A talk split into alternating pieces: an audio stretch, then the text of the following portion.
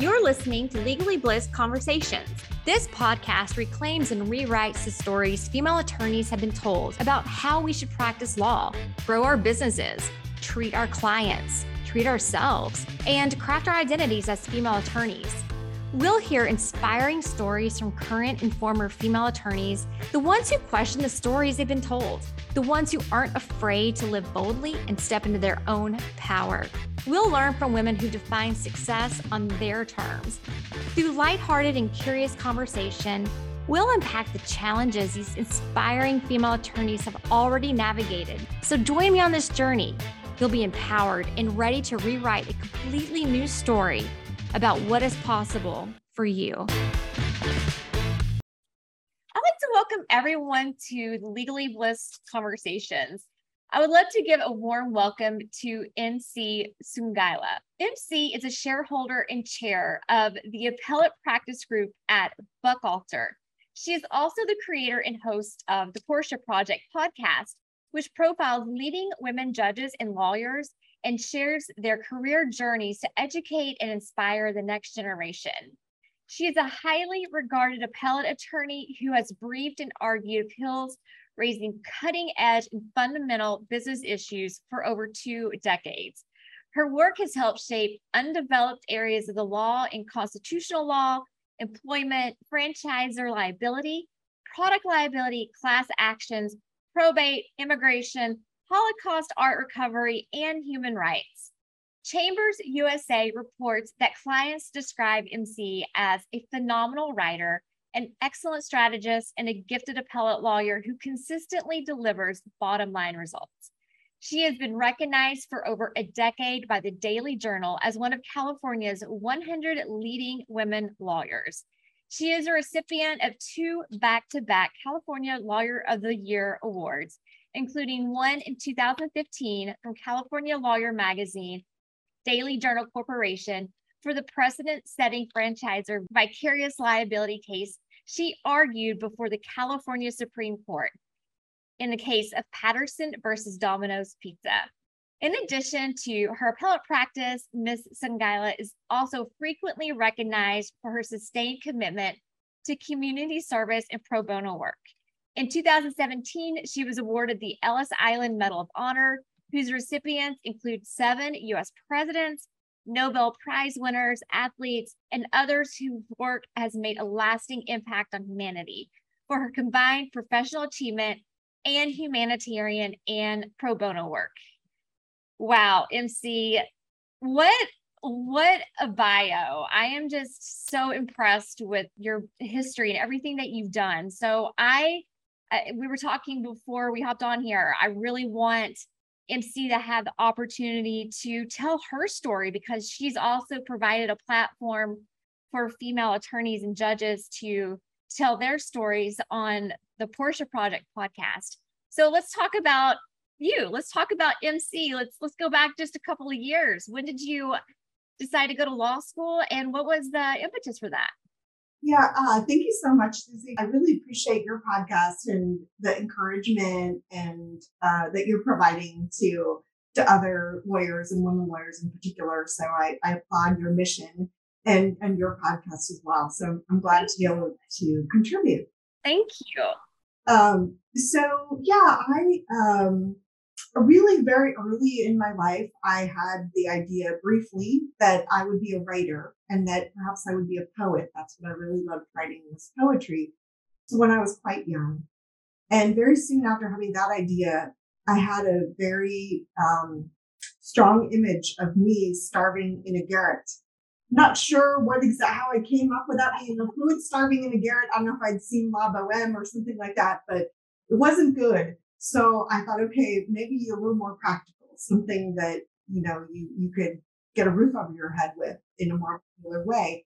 So I kind of put to thinking about that. And as adults are apt to do, they ask you, you know, what would you like to do, you know, when you grow up? And and I would tell them for years that I was, I hadn't yet considered it, but when I figured it out, I would let them know. And they were like, well, we're just making conversation, kid, you know, no need to be too serious. but somehow I landed on being a lawyer pretty soon after that. I didn't know any lawyers. There were no lawyers in my family. As it turns out, pretty far back, um, my, my great grandfather was a judge um, in Europe. Out so there was some history, but I didn't know about that um, at that point in time. So somehow I I decided lawyer. And as it turns out, the kind of lawyer I ended up being was a very good mix. Um, I mean, I'm a writing lawyer. You know, I persuade judges, not juries. And a lot of our work is done storytelling, legal storytelling in briefs. So it's a way to have a practical impact um, with your writing and to really craft that writing really well. So, uh, so it's actually a perfect kind of, of mix for me being that kind of lawyer as opposed to other kinds of lawyers. So I think that's one of the good things about the laws. There are so many different ways you can practice, so many different ways you can use the training. And it's part of what I my focus in the Portia project is to let people know, you know, how many other options there are and the number of ways that women are leading in the law and outside the law with legal training. So anyway, yeah, so that's how that's how I came upon that. Although I didn't know that there were appellate lawyers until much later in my career. But in the end, backwards as it always does, it makes total sense. You know? It does. You can connect the dots, the dots looking backwards, right? It's hard going forward. So how was your law school experience? Oh gosh, you know, I came from undergrad at Stanford, which was an amazing environment, very collaborative, you know, just um, amazing student colleagues. And then law school, you know, is a little bit fierce, a little bit fiercer. So, um, so you know, a little fiercer colleagues, and and also the thing I thought I was so good at, which was writing, was the thing that really had to get torn down and and restructured for legal writing. So the first year was kind of miserable, quite honestly, because I'm like, hey, this is the one thing I know how to do. I don't know the law, I don't know this stuff, but boy, can I write. I got this part. yeah. And they're like, no, no, you can't. No, you have to destroy and rebuild. So that, that was a little tough, but um, but since then I've I've learned to combine, you know, the other kind of uh, creative writing, fiction and nonfiction writing with my legal writing. So it's all come together, but at first it was a little bit tough. So, are you doing much additional creative writing, uh, fiction, uh, in addition to practicing right now? I, am not. I, I, will say that um, I had an early midlife crisis where I was kind of in my 40s or so when I was thinking, gosh, should I have been a poet? Like, should I have done that instead? You know, let me go back and see. And so I took a lot of creative writing courses um, short story writing, nonfiction, creative nonfiction, all kinds of writing classes um, through UCLA and Stanford for, I would say, a couple of years. And I gained a lot of skills from that. And I certainly did do some of that writing, um, short stories and whatnot. But what I discovered, gratefully, was that I had made the correct choice to begin with that I really liked uh, writing as a lawyer. I really liked telling stories to judges. I, I really preferred that because it has a more immediate impact on the world. When you're writing stories, you, you hope that you've impacted someone, but you don't know. But here, you know, you have a very direct real world impact. And then um, uh, two other things was that I thought I was good, but to become better, and I would have to spend more time alone, be a little more introspective, and as a result, not be the kind of person that I wanted to be. Like I'd be a little crankier, you know, be a little less social. It, it, it, just it was like wow you could do that but personality wise you'd have to be a different person after that yeah, yeah. Um, and I, I didn't really like, I was like, no, no, I don't, I don't like what that means I have to do. So, um, yeah, so that's, that's kind of, I, I went, oh, Epiphany, you were doing the right thing. You were doing the right um, thing all along. Yeah. Yeah. But I still have a publishing company and I still, uh, I still do publish books, but they're more gift books, quote books, um, a, a whole series of books and a self-guided journal from, um, my mom's encouraging notes to me during my um, during my career. So I still dabble in that, but we're not talking about you know serious uh, fiction. Okay. Okay. So let's talk about that. Well, no, let's go back just a little bit. And I do want to get to the publishing because this sounds, this is interesting. So many of the women I talk to, they, they're so multifaceted and you're one of them. But let's go back to like right after you graduated from law school. What what were you thinking? Like, were you ready to take on the world? Were you apprehensive? What was that experience like after graduating and going straight into your first uh, position? Yeah, so I had a clerkship, a federal clerkship, um, after graduation. Um, so, so I was going to the clerkship, uh, which was itself an amazing training ground. I mean, I worked around the clock for a year, um, but I learned how to be a lawyer and how to practice from the judge that I worked for, Judge Alicemarie Stotler, who ended up being the chief judge of the Central District of California later on. So I learned a lot from her, as well as Judge Dorothy Nelson, who had extern for on the Ninth Circuit, and then later for Judge Fernandez, who was on the Ninth Circuit Court of Appeals, where I did a full clerkship with him too. So I, I was excited to go into a clerkship. I knew that I was going to take a job with a law firm after that, so that was sort of set. Um, but I was just kind of taking one thing at a time. You know, I'll go to the clerkship, get the work hard, and get the most I can out of that experience and then go into the law firm. So, um, so that's kind of what happened. And then actually during the first clerkship was when I decided I'd really like to have a full year clerkship at the Ninth Circuit, which was a little bit late to think that because most people do back to back clerkships. And I had to explain to my firm why I'd be there for a year and then leave them again. Um, it's kind of a little bit uncomfortable, but it was a clerkship, so they're they're happy, you know, to have that that experience. But it was something that really no one had done at that point. Everybody does it now, but no, almost no judge would take someone from my experience. And certainly wasn't something that people, law firms expected to have this year of practice between two clerkships. Now it's routine. People graduate law school, they'll work for three or four years, and then they'll start a clerkship. Um, th- that just didn't happen in the early 1990s. So to that degree, because I considered it late, I became an accidental pioneer in doing that and found a judge who was pioneering in that way too. Because he's like, you know, it's great. I get a year of clerkship training and a year of practice training. You're going to hit the ground running a lot faster than people coming straight out of law school, which is true. Yeah.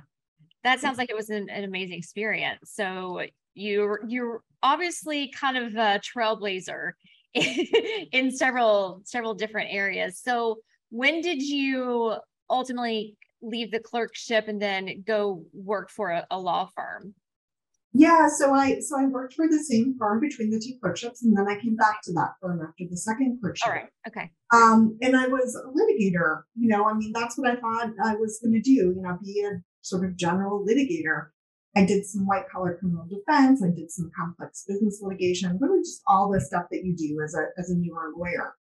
And then um, as a fourth year lawyer, uh, I had the opportunity to work on a significant trial, white collar trial.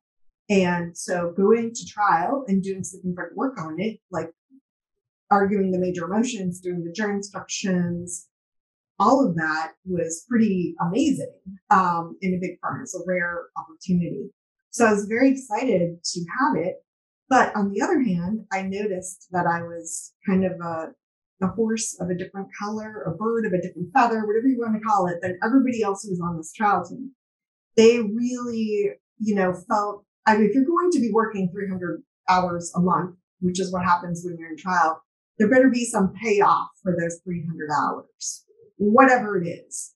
And to me, I, you know, I like talking to the judge I liked arguing things, but the thing that made the trial lawyers very excited and to this day continues to make trial lawyers very excited is, is cross examination. Like that's the zenith of most yeah. trial and I felt badly for people who were being cross examined. Like as another human, I felt badly for them. And I didn't enjoy cross examination. Whether I was doing it or somebody else was, I just was kind of like cringing at this poor person who's just eviscerated on the stand. And I thought that is that is a fundamental difference between you and the people who enjoy this. Like this is you can't fix this because you're not that kind of person. Not like, am I good at it or do I have the skills?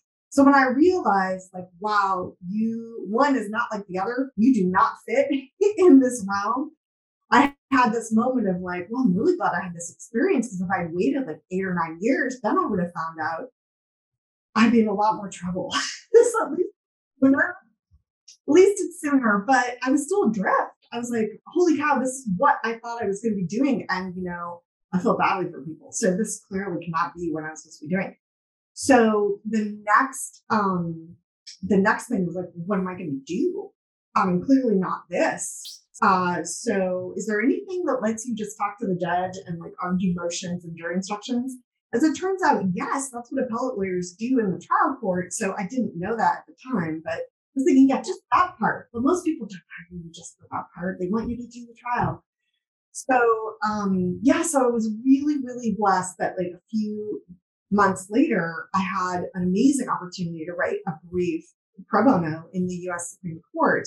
And it was my first appellate brief that I've ever written by myself, really, and you know, was lead on strategy and all of that. And I had one week to write this brief.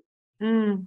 And um, so I locked myself in a room and I worked those 300 hours and, you know, I didn't mind. So I was like, okay, this is very different from the feel I had in the trial court. I'm like, I'm enjoying this. No cross examining. this is good. I'm really liking this. And I felt like I had an instinct for how to present things, even though I'd never done this before, which I never really felt when I was, you know, doing the trial work, except in the motions. So, um, so yeah, so that, so I was really blessed that I had that experience because then I was able to find what it is. I'm like, oh, I like this appellate stuff a lot. And it was a really interesting case involving a judge in Tennessee who had been convicted of raping and sexually assaulting women court employees, litigants in his courtroom, threatening that if they didn't accede to his wishes, that he would rule against them.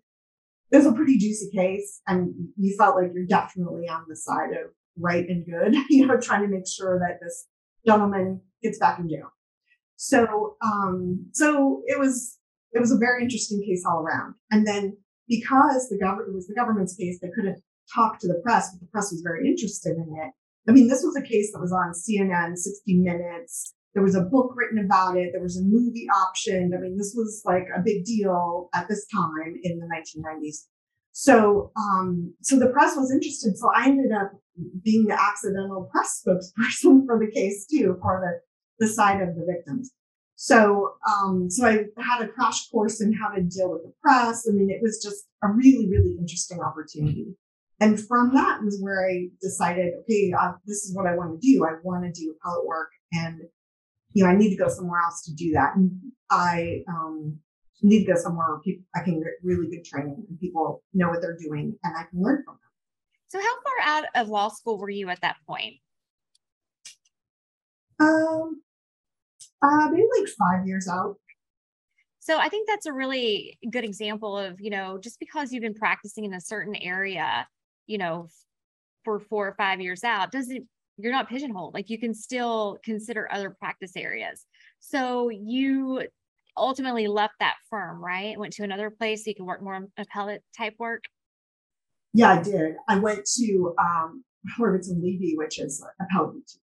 Okay. So how was that experience? Yeah, I mean, I I had a lot of cases with Ellis Horvitz, who was really the founding lawyer of appellate practice as a specialty in California. I had a lot of complex cases right away that I, I got to work on. For whatever reason, people thought I would have the chops to work on those. Usually you get smaller appeals, but I got really big, long trials to work on. And, um, and it was, uh, was great. I mean, I learned, I learned my craft, uh, there and you had mentors in that uh, position to to kind of help help you grow as an appellate um, attorney? Yeah i mean definitely the the firm is really focused on training so um so uh definitely got good training. And and i also think it's in, in what you observe. It's not always what people say. It's because people don't know are always conscious about their strategy or the art of what they're doing um, because it they just do it automatically. So I think the opportunity to see people in that process and what they're doing, even if they don't tell you about what they're doing, is, is very valuable. Yeah, yeah. So I'm curious about your um, the work that you did with the Holocaust art recovery. Yeah, sure. So uh, yeah, I have this. Um, uh, well, first, because uh, pro bono work is integral to how I became an appellate lawyer, I've always felt that it's integral to my practice. So I, I owe a pro bono case for me discovering appellate work. And I also come from a background where we, we serve, we give back in some way. And so, um, so it just kind of fits both of those molds. So I worked on a number of pro bono cases throughout my career, you know, two or three years since, um, since the Lanier case, since the first case in 1986. So that was a lot over um, that period of time. So uh, it started out, the Holocaust art cases started out as a pro bono um, situation. Um, one of, um, I was asked to serve as a court judge for uh, a gentleman who was having his first US Supreme Court argument in a Holocaust art recovery case, which turned out to be quite famous, Maria Altmann's case, seeking the Klimts back from Austria, which ended up becoming a movie starring Helen Mirren and, and, and Ryan Reynolds uh, called Woman in Gold. But at the time, it was still an important case and that the court had agreed to hear it at all. And so I started out my journey in Holocaust art cases by serving as a Supreme Court judge um, for, for Randy Schoenberg. And then he had a series of cases after that. He won that case, which is remarkable. And then, um, and then got all the points back for Maria um, through arbitration in Austria after the U.S. Supreme Court decision. So, very interesting, um, rare success story in this setting. Uh, so anyway, so as a result of that, he got a lot of similar cases, and then he would ask me to file amicus briefs or become involved some way in those as well. So I just got more and more involved in those cases. And then the more, as often happens, the more cases you do in a particular area, the more people call you to do other cases. So most recently, I filed a cert petition, um, like two terms ago now, um, for Picasso painting held at the Met. So, um, yeah, so every few years, I'm usually working on some Holocaust art recovery case. Let's take a quick pause for a message from my sponsor, Prominent Practice. Are you thinking about a career transition from big law or partnership to a solo practice, selling your practice, or maybe you're launching a project unrelated to law? Whatever the reason for your transition, you'll need support along the way. Enter Prominent Practice, an executive consulting and marketing firm specializing in branding, positioning, and reputation management for transitioning attorneys. Founded by a female entrepreneur who spent a decade building smart digital platforms for thought leaders before pivoting to focus on high end service providers who were preparing for successions, mergers, and acquisition events in their businesses. If you're thinking about making a big business move, don't risk losing the ability to leverage the reputation you've spent your career building. Let Prominent Practice be your guide. Visit prominentpractice.com/blist for an exclusive introduction.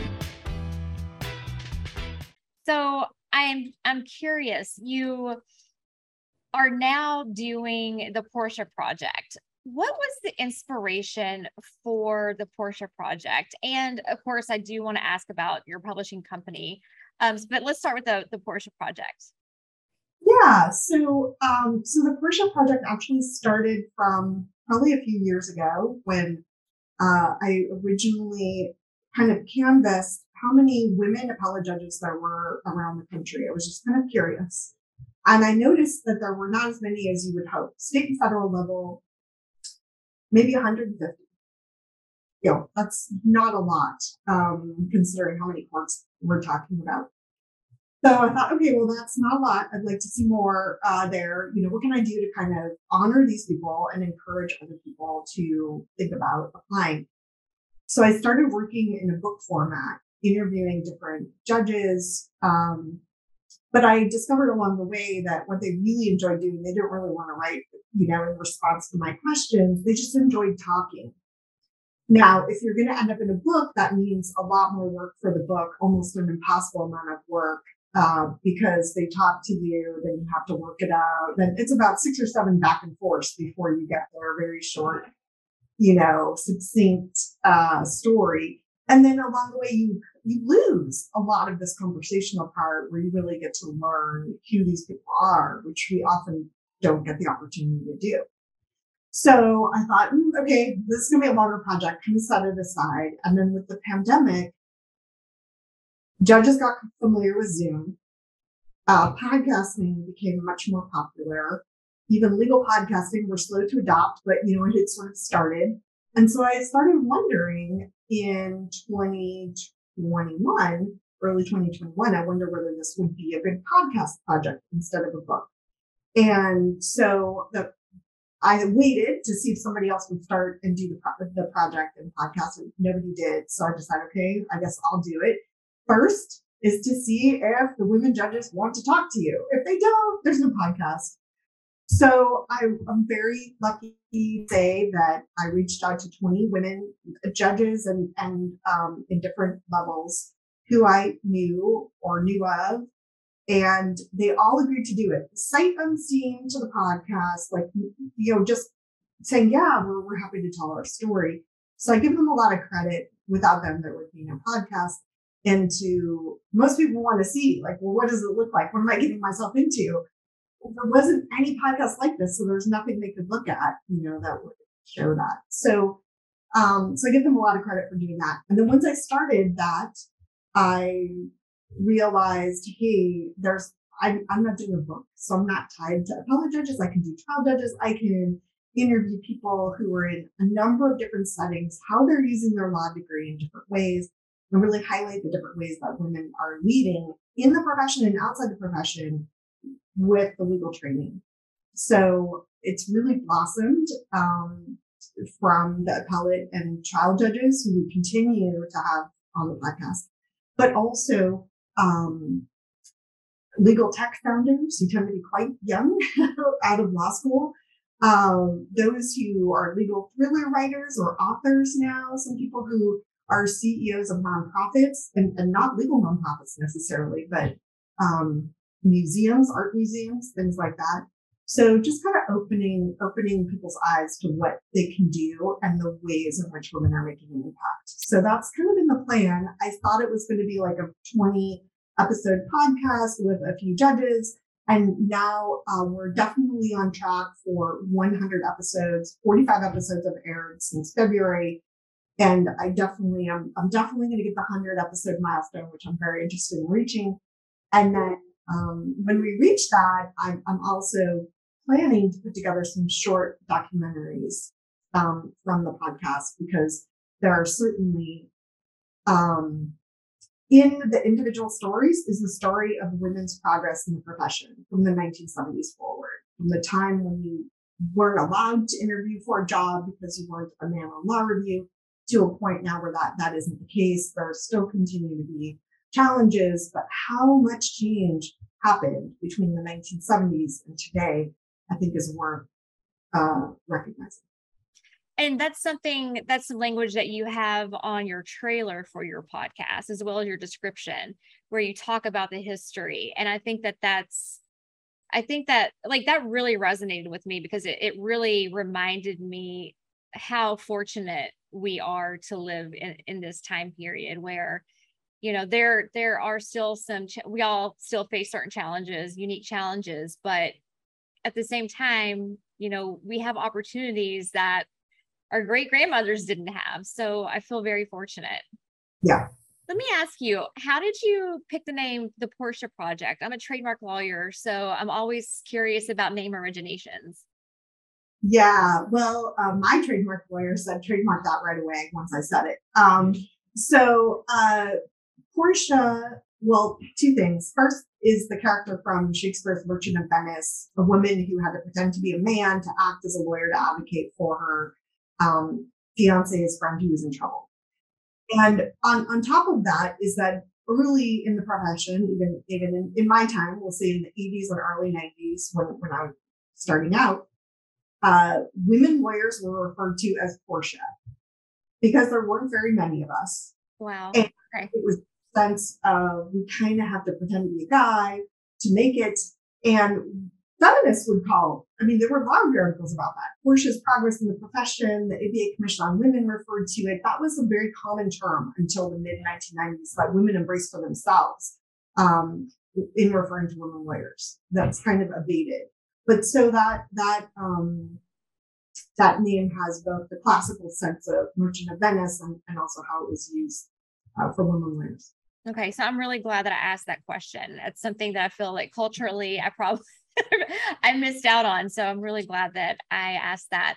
So I'm curious, how how is your publishing company integrated into kind of what you're doing on a daily basis or with the with the podcast itself? I mean, you've talked about potentially publishing a book at some point. You have your publishing company. You're obviously interested in writing. I'm I'm really curious about how all this kind of plays together. Yeah, so I enjoy writing of all kinds and you know creative pursuits. So, um, so the, the, the publishing company originally started uh, a few years ago when honestly I just had an idea, um, kind of similar to part, to the podcast, in that I choose to do things because I, I feel like they, even if it would help like one or two people, it, it feels like it's a positive thing to put out there. And it feels like it's the right time to do it, that somebody will benefit from it. And I have no idea who it is. I may never know, but, but the point is to get, get it out. And so that's kind of what I felt about the publishing was I didn't know what the heck I was doing. I had like no company when I had the idea and I didn't know what was involved in publishing.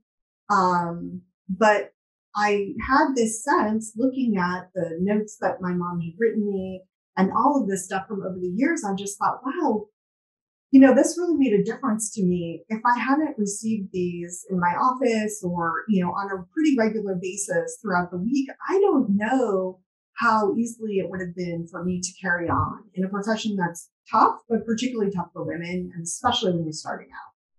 So, uh, so I thought, well, that was valuable to me. Like, sort of looking back, what made a difference to me? That made a difference to me maybe it'll make a difference to other women and maybe it'll encourage them to stay in. Like if you're having a rough day, just open the book and go, yeah, that's what I need to hear. That's what I need to read. I'm good to go. So yeah, so so that's that's all that that was my idea. And then I really enjoy creative art books and you know, gift books and things like that. So it's like it has to be like that kind of format, more, you know, very pretty kind of thing. Um, and and so and that's like, I don't know anything about that either. So I just started searching, um, found a great um, editing uh, company and production company, and and just did it. So that was the first book, and then that was popular. So I did a second one, and then I listened to the people who enjoyed books who said, "Oh, we we wish we could um, have ideas like that to give to our kids or grandkids or whatever." So we end up writing on like notes in their lunch boxes some of the encouraging words from the books, but it's not as pretty as the books look now. But we wish we could do something like that. So I was like, hmm, okay. So that's when we came out with the self-guided journal. So it's very pretty and you can kind of follow the prompts and really create your own book for your child or grandchild. So what is your publication um, company or publishing company called? Yeah, so it's Crystal Cove Press. Okay, awesome. So where where did you get your inspiration, MC? Um, yeah, I mean, I don't know. I think that um, I think this is true in general that there are sometimes ideas are kind of put put out there um, in the universe, you know, in the ether, kind of, and it's the time for someone to accept them and act on them. You know, we have a lot of ideas, but there's a difference between having an idea and like making it a reality. So I feel like there's some things it's circulating that ideas out there and someone will pick up on it and do it. And that's kind of, I think I'm like one of those, like very attuned to that, where things are possibly going next kind of thing, both in, in, you know, legal practice and, and my writing there, but also, also in this. And I think always like for good, like always for a, a positive thing. I, I don't, I don't do it for myself. I don't do it for, you know, other than it has meaning. and it can help other people. Yeah, I feel like you are one of those people that you at some point in your life you knew what your values were and you made decisions and like on a daily basis to move you towards your goals ensuring consistently that they always align with your values so i really you inspire me for being that way i i think that's really cool because I, you know i look back when i was a younger lawyer and i know that i made a lot of decisions that weren't necessarily aligned with what my internal values were. Um, but you seem that you you have a really good hold on that. Most of the time, I hope. I think you but, do. yeah, I think that that's really it. I think that some people, I think there's a lot of pressure to think that you have to be a certain way or there's only one way to be, and um, and you have to fit into some kind of mold. But I, but that that's never the best way to go. Like the most authentic and genuine expression of yourself and your particular gifts and your style or whatever. I mean, that's the way to go. Um, and I think that's partly where we are as women in the profession now is like you, you feel more freedom to be able to to do that. If it means being more feminine, if it means you know doing other, just being differently, you don't feel like you have to wear the suit and the floppy bow and all that stuff, which was true uh, still in the in the 1980s and, and early 1990s. I'll say.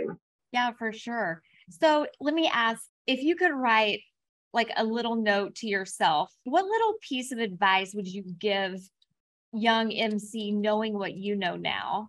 I think a few things came to mind. So I'll just say the things that came to mind. So one is you're stronger than you think. Um, because I think sometimes when you're like a very empathetic, you know, vulnerable person, you think that that that means you're, you know, you're not strong. Not true. Um, and then I think the other two things, literally the phrases that came to mind right now. So this is in the moment live podcasting going yeah, on right yeah. now. is, uh, I didn't think about this before. Is be brave and be you. I love that. So what's next for you? Oh, gosh, I don't know. I think um, uh, I didn't know I was going to be doing a podcast, so you never know. Yeah, you never but, know. Um, yeah, I mean, I always um, in the law practice, I always um, am looking at the good thing about appellate law is we're always moving and wherever the cutting edge is in the law. So I kind of like that I don't know what it's actually. Yeah, it, yeah, that's okay you know, could be a different kind of law, which is what I really love about it. And yeah. we're changing it. We're like right on the cusp of change. So I love that. I love not knowing exactly which one, but definitely in the California Supreme Court and U.S. Supreme Court and Ninth Circuit, you know, once again, and hopefully another international human rights case as well, which I've also enjoyed doing, um, which we, we didn't talk about, but certainly um, meaningful and helpful. Um, and um, yeah, I think one of the things I'm getting better at now is being open to things like I've always been the kind of person that, you know, you walk down the street and you have like, I'm going to store X, you know, you just sort of walk down the street and you have blinders to the rest of the stores that are around. They might be interesting, they might be great, but you're going to store X. So forget those places, you're not even look at it. I think what I've gotten a little bit better at from from the podcasting and the books is that sometimes, you know, maybe go look at that other store that wasn't on your list, you know, stop in, see what's there. I think of that in terms of opportunities about where your life can go and, and what you can do.